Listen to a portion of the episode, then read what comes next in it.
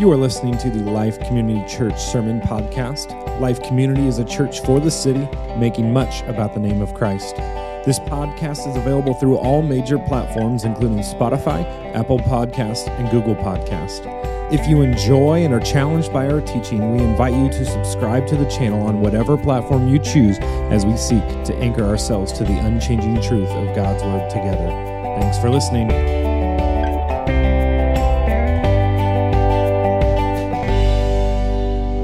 All right, so we are in week four of our series on missional living. Uh, we have identified that through the overwhelming wisdom of Scripture, Uh, we are compelled to understand that the entire existence of our being is not for ourselves. That we were designed, created for the very purpose of glorifying God, worshiping God, enjoying Him. You were made to be in a relationship with God, and being in a relationship with God is actually your very purpose. Abiding with God is all that we have. It is the very core of our creation and the very center of our purpose. And we are to live out that purpose in this, our time and boundaries. We all might have ideas of wanting to live somewhere else in another time, but God allots the boundaries and the time of all living things. This is our space. This is our time.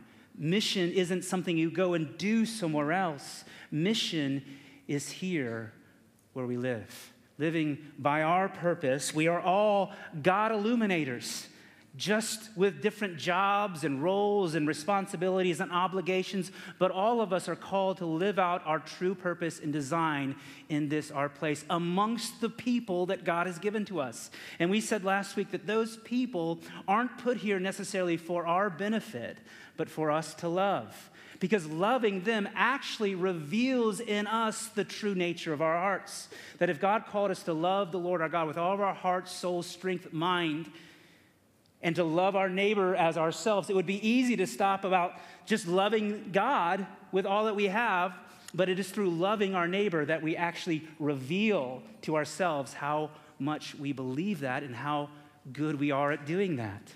And so this week, we're going to talk about power. How is it that we do this? How do we live missionally? And it'll be a little bit different than maybe what you think power is. Power isn't maybe what we compel it to be in this world. It's not even of our own possession.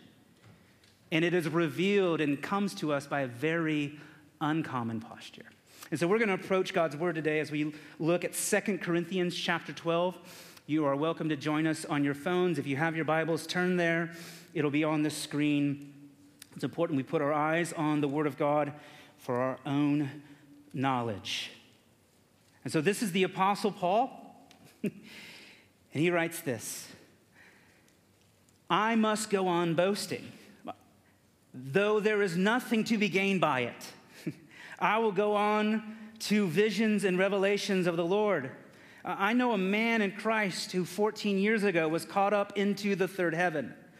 Whether in body or out of body, I do not know. God knows. And I know that this man was caught up into paradise. Whether in body or out of body, I do not know. God knows. And he heard things that cannot be told, which men may not utter. On behalf of this man, I will boast.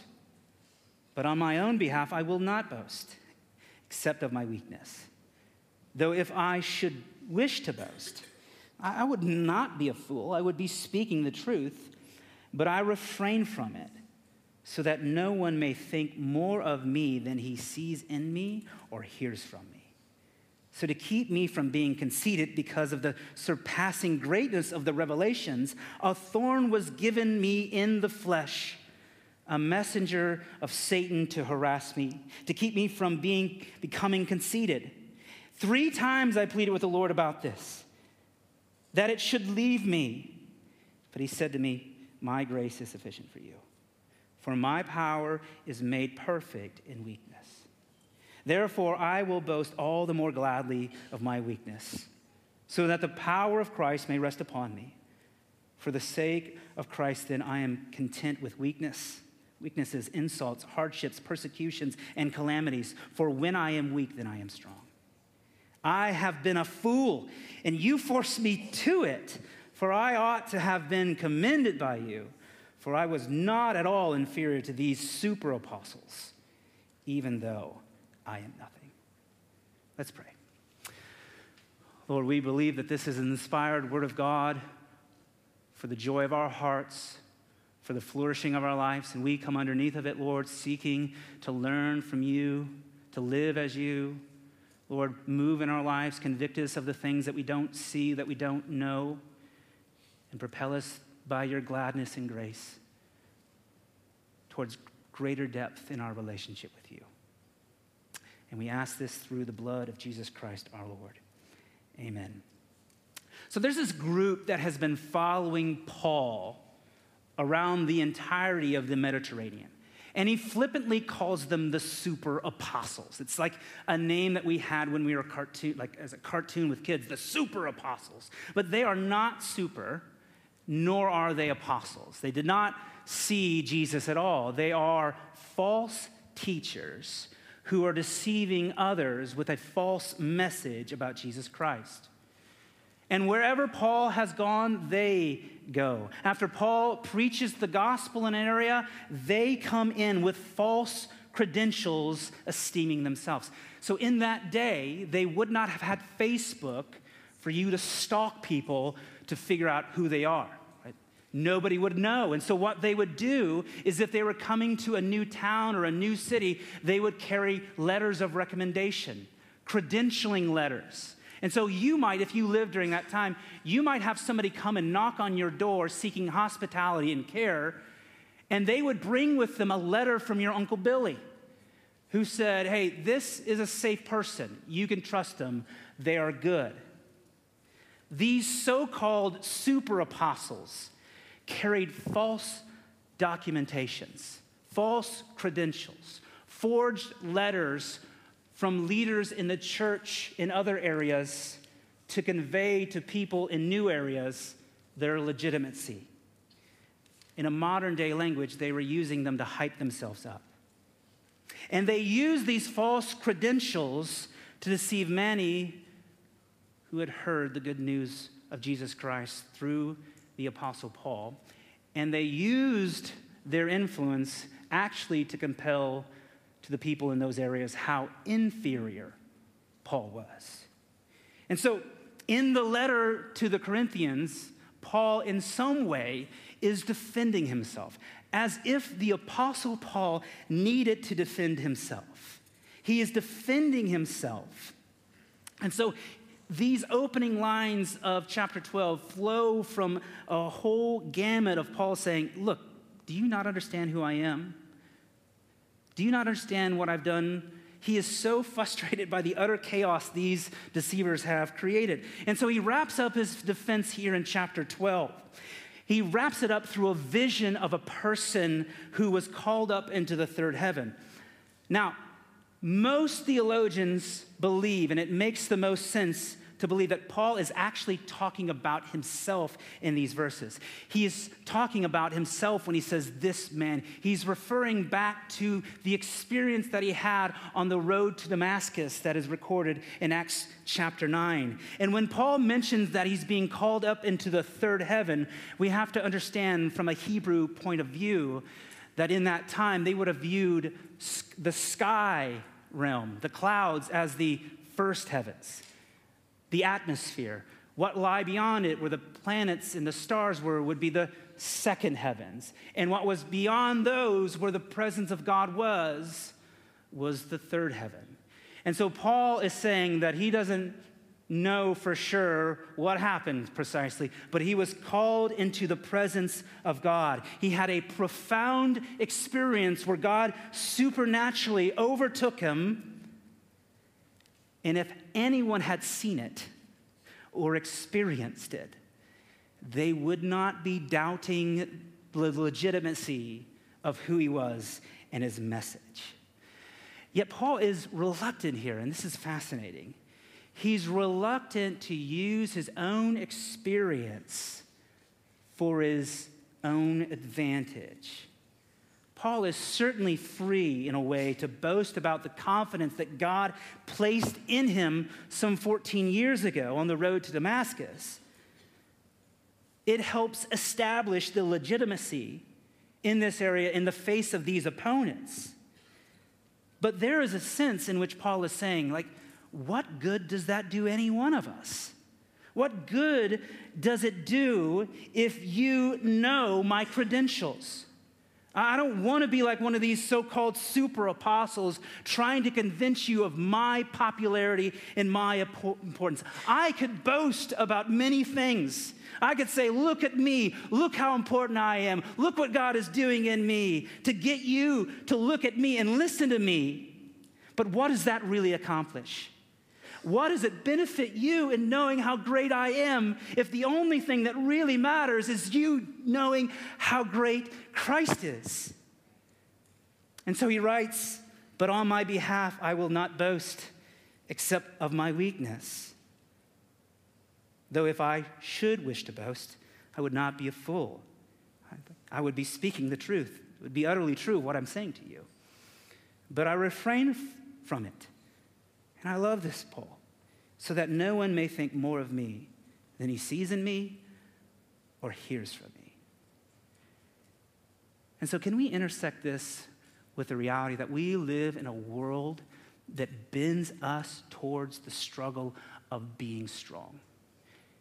It bends us towards having the appearance of power and strength, because nobody wants to be seen as weak. From the time of our birth, we are told that it's survival of the fittest, that second place is the first loser, that nice guys finish last, that if you really want it, you got to go and take it. Don't ever let them see you cry. To be successful, you got to be first in it. You got to be there first. The whole of our economy is based upon competition, on you seeing one better than another. The whole environment of our digital world and social media revolves around you getting noticed, being seen. It's about creating alternative personalities that aren't even us. Personalities that just get us attention, edited versions of ourselves that always conveys our best and never our worst. It's deceptive. It's self-seeking. It makes more of us than we are. We are very much primed in this world to see our well-being, to see our success and thriving in terms of power and strength. And so it is otherworldly to hear the Apostle Paul say, I'm going to only boast in my weakness. I'm only going to boast in my weakness, that you wouldn't think more of me than you ought to. And so can I be honest with you today? Like, this is a constant struggle for me, a, a constant struggle of mine to make you think more of me than I really am, to, to battle against writing and teaching in a way that, that will convey to you my knowledge and eloquence, that you would consider me with approving eyes. The pastoral world today is full of amazing speakers and wonderful teachers that are far wiser than I am, that are more proficient in their speaking than I could ever be. Almost every week of my life as a pastor, I've been approached by somebody telling me about another amazing pastor that has told me about a sermon that I have to listen to that affected them that wasn't mine. The pressure on local pastors in this day in a digital world where you literally can watch any church in almost any part of the globe and listen to any sermon from almost any pastor is immense. And there becomes a real tension and a real incentive in a world that bends towards strength and not weakness for me to try to flex up and make you think more of me than you ought to. And look, I'm just gifted enough to be dangerous. We live in a world where knowledge and resources at the touch of our finger. And it is very enticing to cut corners, to be relevant and popular and seen. And listen, my battle is not unknown to you. It's not unknown to you. Most every day of your life, you feel the same pull for others to see you as more than you are. Our inner self is full of discontented thoughts about our abilities as mothers and fathers, our abilities as employees and bosses, as husbands and wives, as potential mates, and even as people. We are always comparing ourselves to another. And we think that we will be validated and appreciated when we are just as strong and just as powerful and just as good as they are. But Paul warns us that there is an immense danger lurking in that belief. Now, nowadays, nobody's going to mockingly call you a super apostle. That, that doesn't carry much weight. If somebody called you a super apostle, you wouldn't be like, stop that. It's offensive to me. You wouldn't know what to do with it. But make no mistake, we may not be called super apostles, but we desire to carry the same type of false credentials that they did.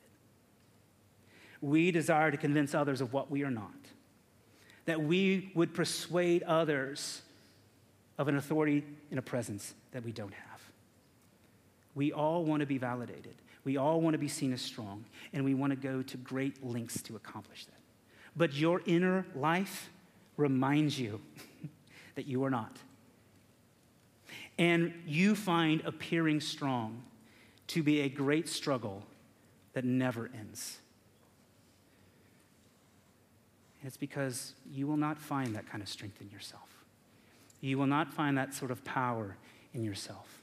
Yet there are other people who, in arrogance, actually think that they are special, actually think that they have a power, actually believe that they are more credentialed and have greater authority. And if that is you in the room, friend, you may never get a sense of your own folly in your inner person. But there is a path of destruction that you have blazed in your life, of broken and fractured relationships and pain, that may the Lord give you eyes to see it. And this seems like something Paul says, I'm capable of this. I'm, I'm capable of being arrogant and conceited. Paul is a stud. Like, and I don't know if it's blasphemy to call Paul a stud, but we're here two thousand years later, and we're talking about this guy almost every single Sunday of our existence. He's a human. He's not even God, not even a little bit. Not even a little bit. Certainly, if we are celebrating and revering him today, there would have been enormous potential and opportunity for him to do it then.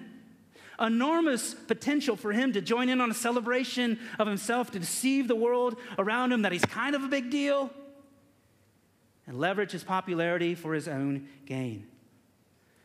But Paul reveals to us that the Lord, through his grace, had stricken him with a thorn in his flesh, an affliction, a pain in his life that he could not get rid of, something so debilitating that it actually kept him from pride. Now, many understand Paul's thorn here as some physical ailment. Many scholars believe it was something in his eyes. Others talk about it being a melancholy within his soul. But whatever it was, it was so debilitating that he asked God three times to remove it, to no avail. Only to hear this sovereign decree from the Lord that my grace is sufficient for you, for my power is made perfect in weakness. My grace is sufficient for you, for my power is made perfect in weakness. What is it that can make this icon of a man, Paul, promote his weakness, boast in his weakness? The answer lies in this text. It is the grace of God that proves to be an all-sufficient solvent, that even somebody like Paul sees themselves as insufficient. At the end of this passage, Paul says, you have made me a fool. Right? You've made me a fool. You forced me into it. He says, I'm not inferior to these super apostles, but do you notice how he ends it? Even though I'm nothing. A nothing Paul, a nothing How is Paul a nothing? He says, I'm a nothing. Listen to Paul talk to the church in Philippi. In Philippians three, verses seven through eight, he says, but whatever gain I had, I counted as loss for the sake of Christ. Indeed, I count everything as loss because of the surpassing worth of knowing Christ Jesus, my Lord. For his sake, I have suffered and the loss of all things and count them as rubbish in order that I may gain Christ. Listen to Paul in front of the eldership of the church in Ephesus that's recorded in Acts twenty. He writes and says, but I do not account my life of any value, nor as precious to myself, if only I may finish my course in the ministry that I receive from the Lord Jesus to testify to the gospel of the grace of God. Time and time and time again, Paul, in every season, amongst every people group, testifies to his utter weakness, to his nothingness, because Paul knows that true power and validation is not found in ourselves. It's not found in this world. It comes from outside of us. There is a sense in which all of us are made like these beautiful new hammers. These beautiful new hammers where the only thing that we can sort of wow people with is the shine of our chrome, the smoothness of our finish. We can maybe impress people by the vibrancy of the colors in our handle. Yet it, we only will ever appear more powerful and strong comparative to another. It's a power that's an illusion. It's not real. For that hammer to be what it was designed to be, for it to exist, that it was meant to exist, it means that someone from the outside must pick it up, hold it, possess it, and send their power through it. Through it. And this is what Paul knows. This is what Paul knows, that real power and strength is not within our own being. It's outside of us. And only in that by his power, God holds us. God possesses us. And that's the big idea for us today, friends, is that the power of God that possesses us is the only real power we have.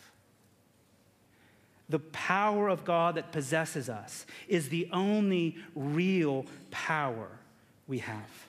Our scripture teaches us, for our joy, that we are not our own, that we were bought with a price, that the costly blood of Jesus Christ, our Savior, was shed on the cross. He bore the wrath of God for our sin. He bore our shame. He bore our violence. He bore our hostility towards God. And in his death and resurrection, he rescues us from death. He rescues us from sin. He rescues us from ourselves. And by and through his love and mercy, he extends to us as his children by faith, grace and forgiveness and peace and joy. This is what Paul knows.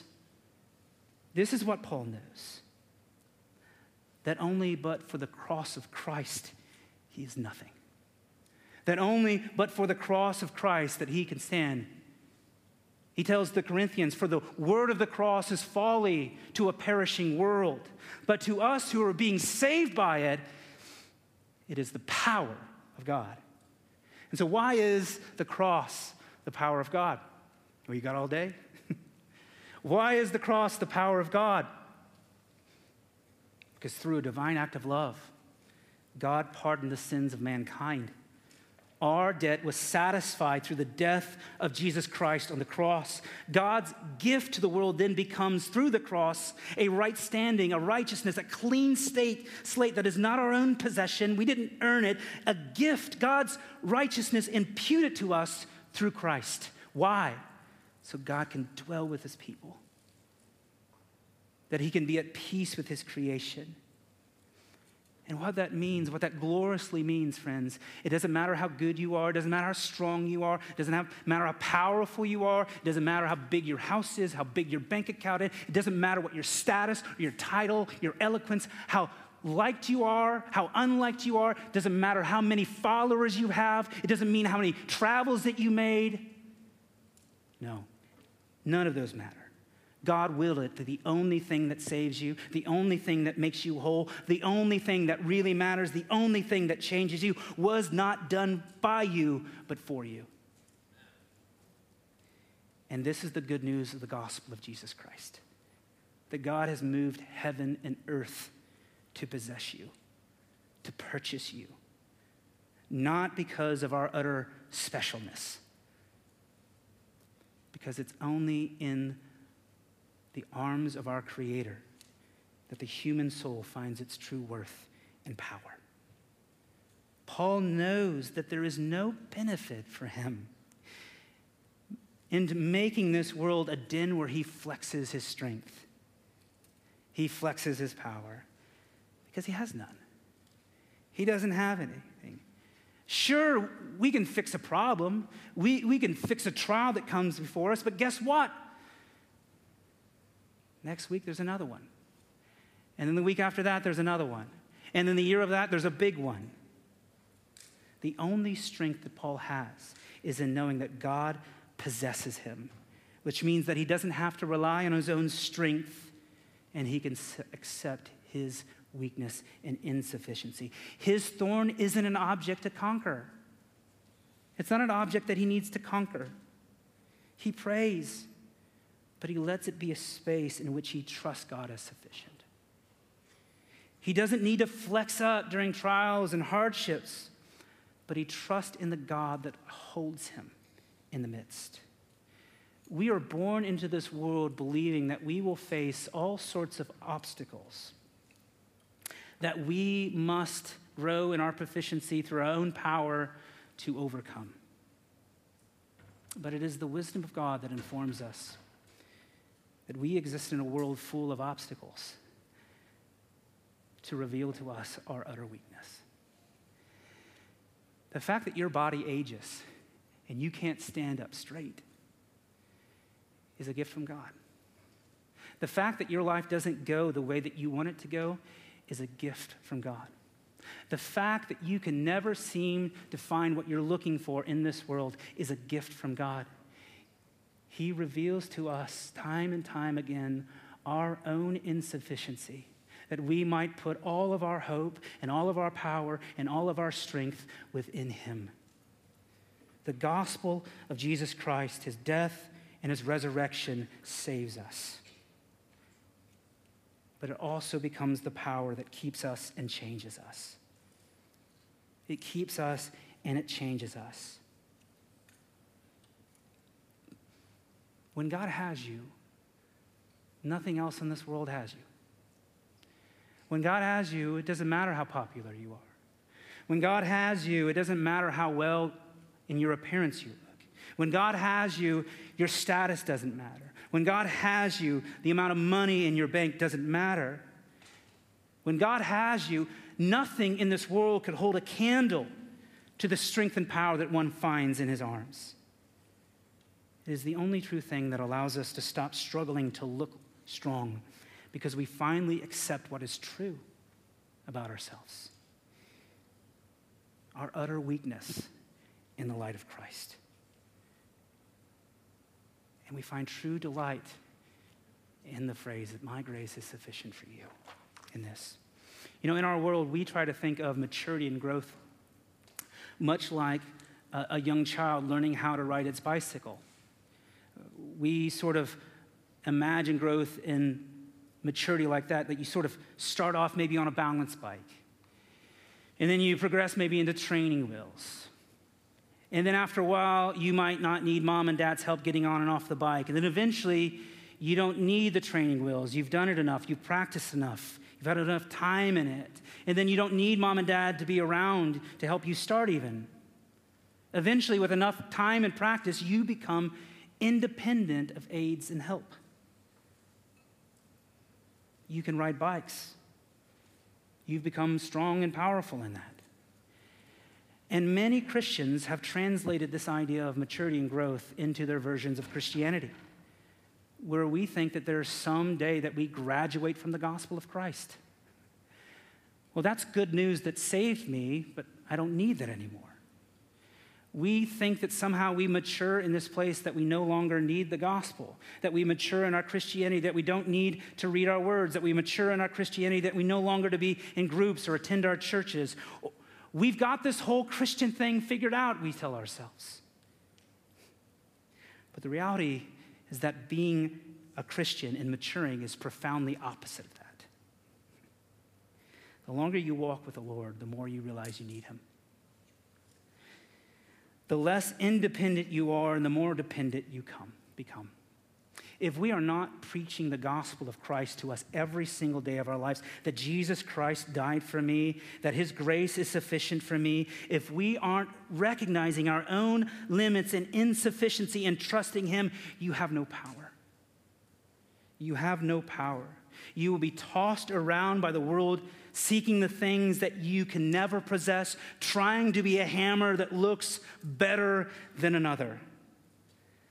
But as we delight in the grace of God, in Christ's sufficiency, he becomes the power in which we do all things. Salvation is not based upon what I've done, but only in what he has done. My worth is not in what I feel or think, but it's in the nail scarred hands of Christ.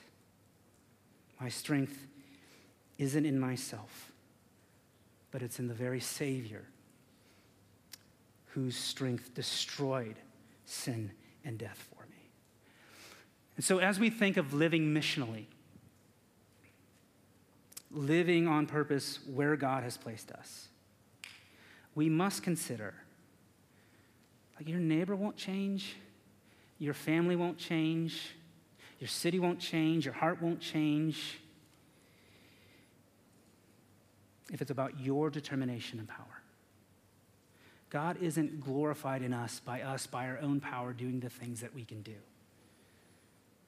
God gives us a power to do the things that we can't. And it is the power of doing the things that we can't only through the sufficiency of God that Christ becomes beautiful to the world and glorified in the world.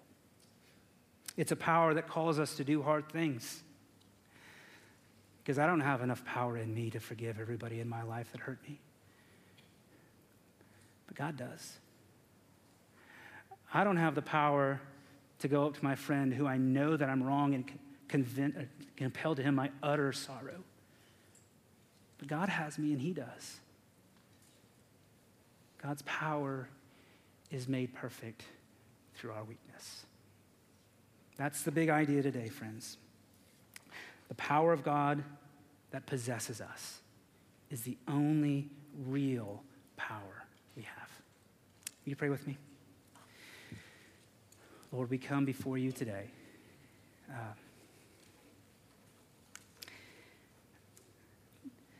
Lord, just aware of how much we sort of flex in this world to make others think of us more than we are.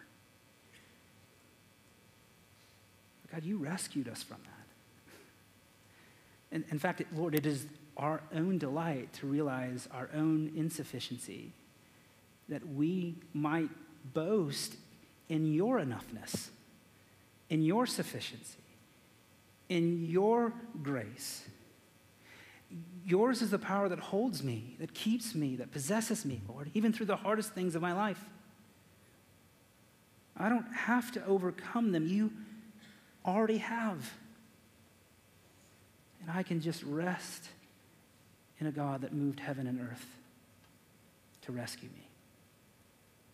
And Lord, give us that vision today. Give us that joy today. And help us to take that vision and joy and live it out in front of our neighbors. We love you, Jesus, and we pray this in your beautiful and precious name. Amen.